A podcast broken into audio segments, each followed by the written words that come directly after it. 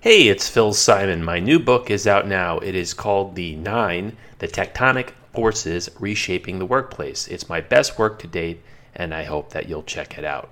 Thanks. And here's something else, Bob. I have eight different bosses right now. I beg your pardon? Eight bosses. Eight? Eight, Bob. So that means that when I make a mistake, I have eight different people coming by to tell me about it.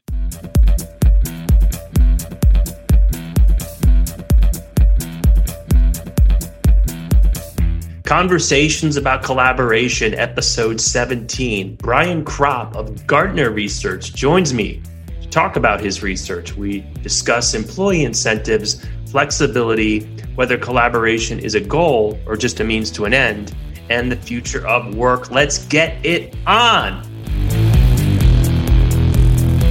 Brian, where does this pod find you? Uh, I am in my wonderful, luxurious home office in Falls Church, Virginia. Hmm. Well, let's get right into it. Uh, you've done a lot of really interesting research about collaboration and human resources and business processes. And I'm particularly intrigued about your holistic view of things. Uh, something tells me we're on the same page here. I'm of the opinion that you can't just throw technology at something and go, now we collaborate. Am I wrong? Uh, that is the worst thing you could possibly do. Uh, you know, and what we see from so many companies that we talk to, it's like, well, I bought this latest insert technology platform X, and they're like, problem is solved. And then, you know, six months later, nine months later, like, problem exists. Let's buy new technology to make it happen. Um, so it, it is so much more than technology. It's about systems, it's about processes, it's about behaviors, it's about communication, it's about job design, it's about understanding what you're trying to accomplish. Uh, and without any of those sorts of things that we've thought through and worked on, uh, all you're going to do is waste a whole lot of money on some technology that's going to disappoint you sooner or later. I would violently agree. Do you find when you talk to people that they have more success if it's a green field? In other words, they haven't tried insert name of collaboration tool before, or is it better with a brown field in as much as they've had some bad experiences and now they know what they're looking for in a way that they wouldn't have before? You know, uh, most of the companies that we work with are going to be medium to large size companies. So think, you know, 5,000 employees and above sorts of things.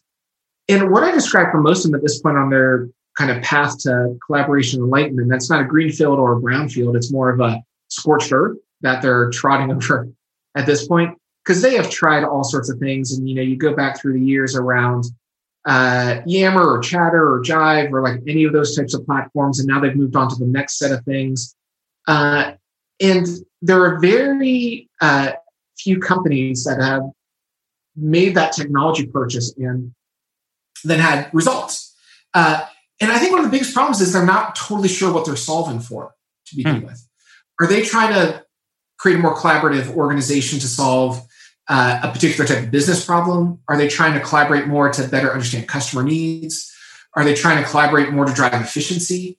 And unless you can say, collaboration for what purpose, odds are it's going to be a, a mess in terms of whatever you're you're dealing with. And you know, one of the things why I think this is so important is um, work has really changed to become more collaborative in general, but like our systems and processes, the way we measure performance, all that sort of stuff has not adjusted. And so, did, did you give you a, a, sense of why I think the space is so interesting?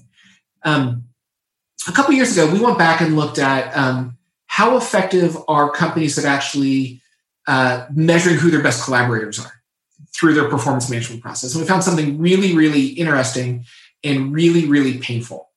Um, Two thirds of the employees who are the best collaborators at their organization, as rated by their peers and coworkers, do not get the best performance scores in the company. And two thirds of the people that get the best performance scores in the company are terrible collaborators. So, one of the biggest problems that we've got, setting aside kind of technology systems, all that sort of stuff, is we don't have a way to actually figure out who our best collaborators are. We don't reward our best collaborators. We don't have systems to identify who they are or anything like that. And there's all of these root cause problems before we get to technology that we got to figure out how to solve uh, before we get to the technology solutions. But so many companies, to your point, go to the technology solution without figuring out that other stuff beforehand in order to actually make collaboration work agnostic of what technology platform you're using. I couldn't agree more. Um, I am of the opinion that collaboration is, isn't necessarily the end goal. Collaborate to do what? To write better copy, to design better code, to sell more widgets.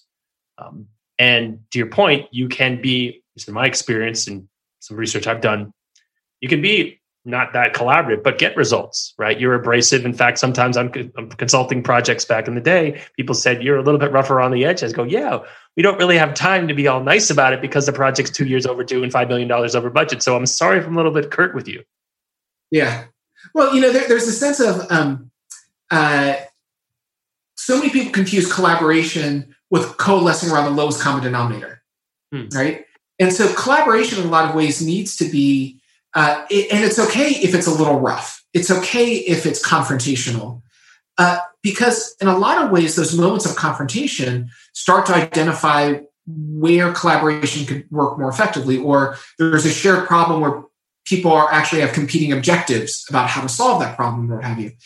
And if you confuse collaboration with coalescence around the lowest common denominator, then what you find is the least objectionable thing to do. The thing that that disappoints the fewest people.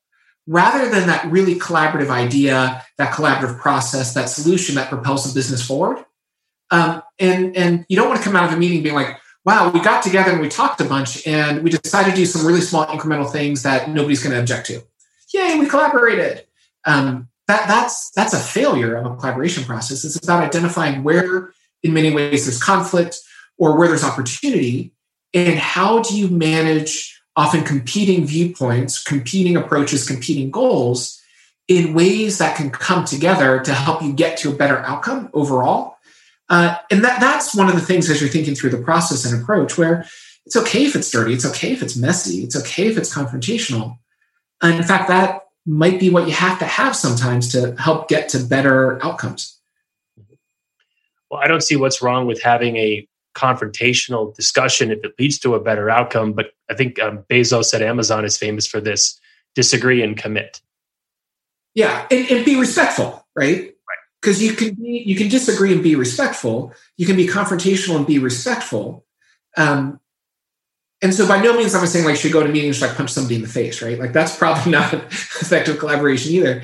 But uh, if you're avoiding the difficult things, then then you're you're going to struggle progressing things forward. Let's talk about an area to me that's adjacent to collaboration, particularly with these tools, automation. And I know that you've also written quite a bit about how automation changes the game as well. I would argue that, again, tell me if I'm crazy here, but if you've got these tools that really do work together, they can not just improve an existing business process, but let you simplify or redesign one and save mm-hmm. time such that if I've got eight or 10 hours a day that I'm working, rather than six being administrative, two might be administrative and the other six might be really creative and interesting and fun. Yeah, you know there's something that that to that point um, that's kind of interesting that, that we've had a chance to do. Um, and and a lot of the times we look at um, how technology affects an individual employee's ability to do their work and do their job. And that's super important. We should focus on that. There's lots of really interesting things to take apart there. Um, what we don't do often enough though is look at how technology impacts the role of a manager and so if you look at what a manager does historically, a lot of it was administrative and processing, and like approving expense reports, setting up uh, uh, uh, schedules for employees, doing stuff like that, right? And those are all repeatable tasks that can be automated. They've got a yes or no, right or wrong answer, and look at that. So you look at a manager's task, you look at where the HR tech community is going.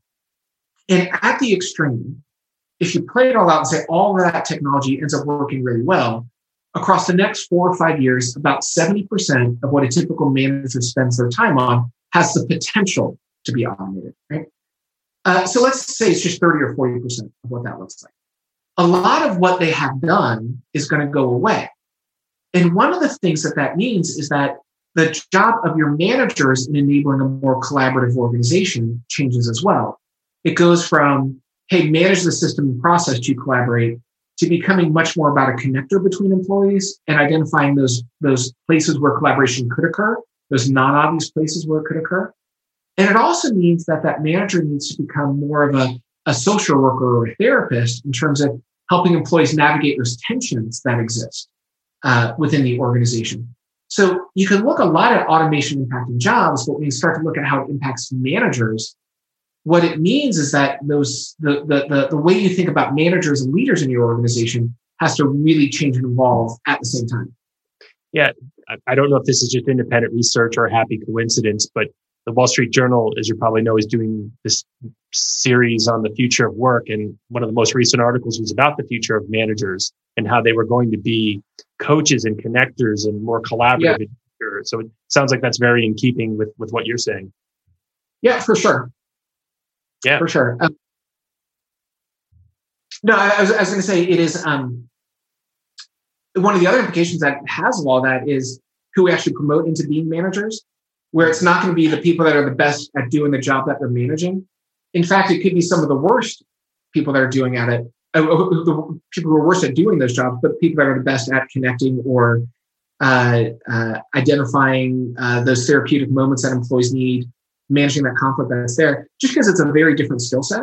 So as we think about that organization of the future, uh, a real sense of uh, a changing set of competencies and capabilities that we need within our managerial population. And that's the place where we're actually see the most difference the fastest um, because of the impact of technology and automating work. I want to go back to something that you said a few minutes ago about the individual employee, because you're also of the opinion that whereas in the past, and probably the best example is a couple of years ago with Amazon with HQ2, pitting the states against each other, you envision a future in which the states are competing for employees. Was it Nebraska or one of the Midwestern states is offering people $15,000 to move there?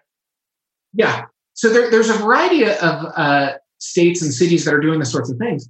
One of the um, really interesting things about how work is changing is that more organizations are embracing remote work slash hybrid work.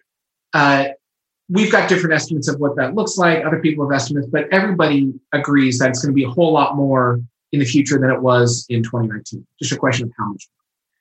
Um, and as soon as you break the relationship between location and job, it really changes the economics of how people can think about a problem.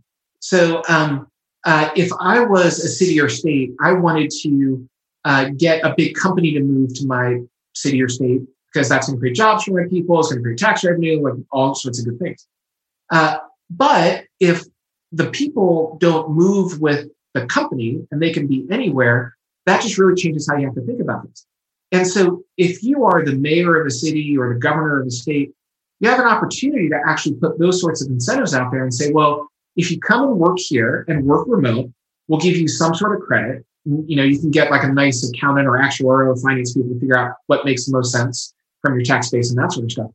But you can actually really change the dynamics of how you uh, uh, manage the people that happen to live and uh, but don't work in your state or city.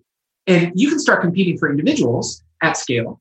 Uh, and that just really changes how you can think about building your communities in, in, a, in a very different way that we never would have thought of before.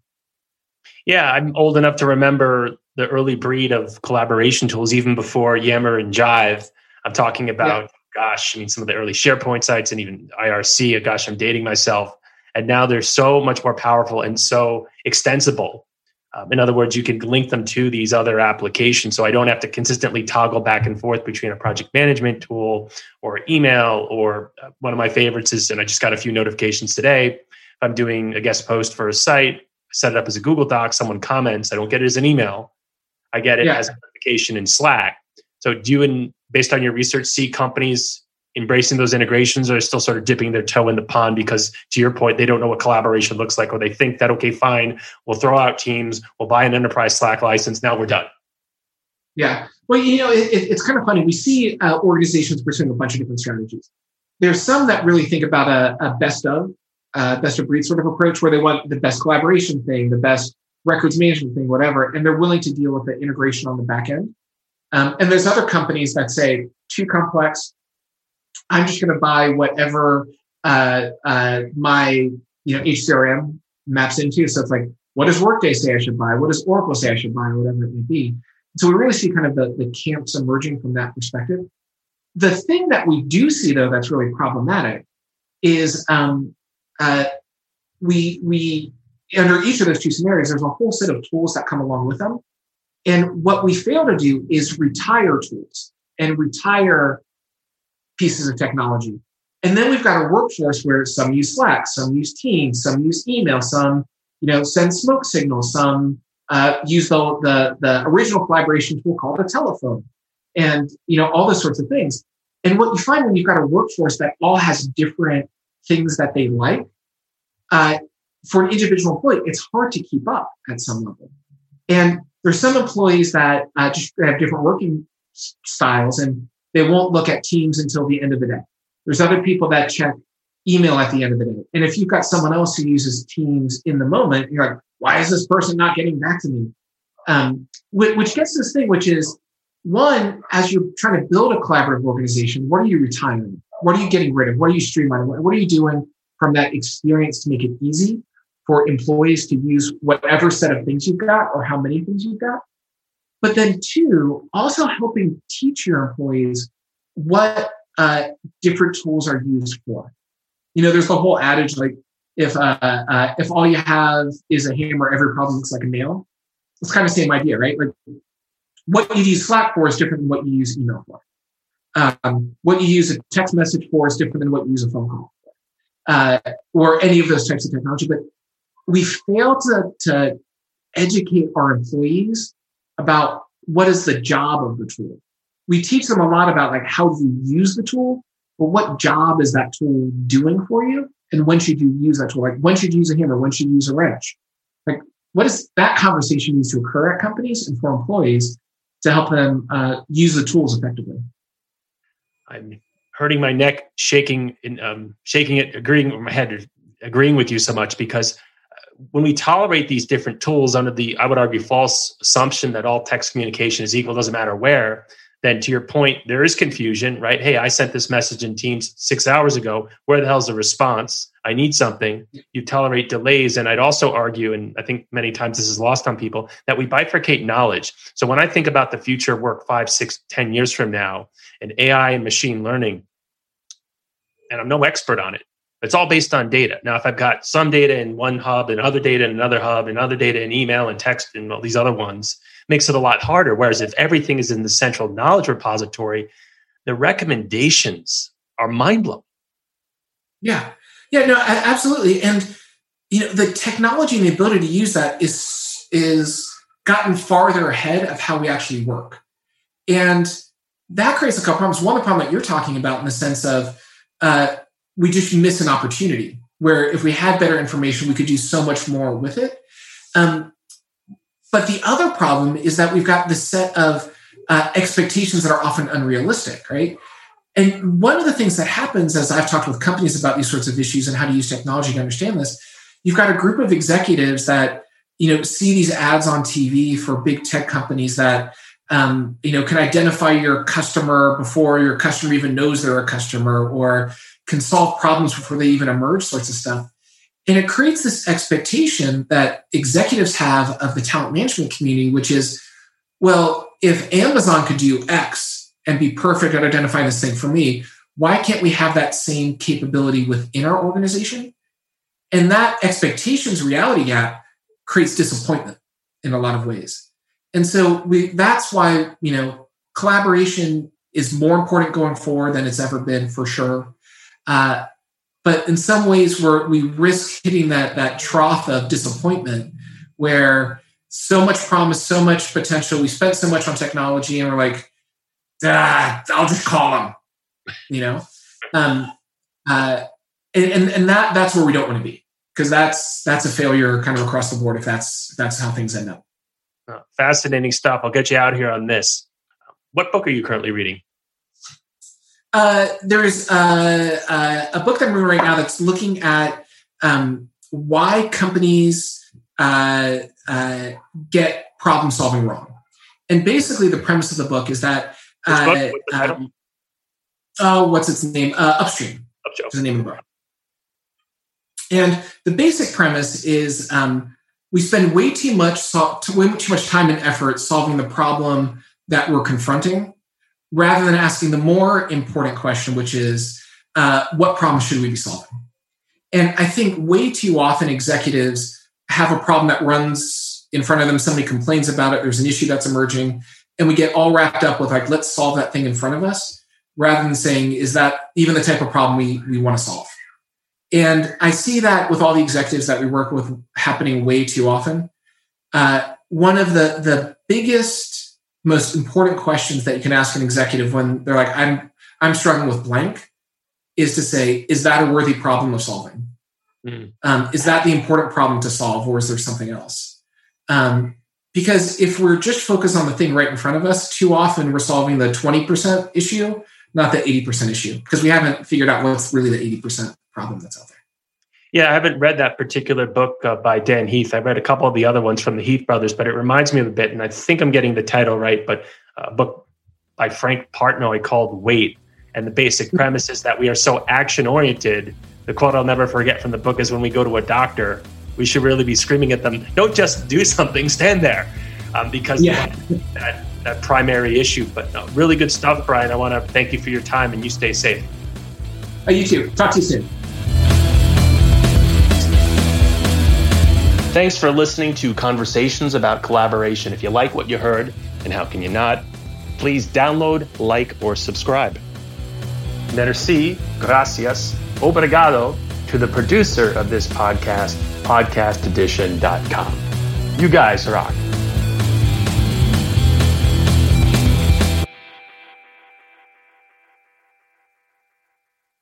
Remember that these episodes drop every Tuesday. However, if you'd like early access to them, you're in luck. I've launched a Patreon page for this podcast at, wait for it, patreon.com forward slash Phil Simon. I've set up a number of different tiers, including early access and podcast sponsorships. Thanks for listening to Conversations about Collaboration. If you like what you heard, then how can you not? Please download, like, and or subscribe. See you next time.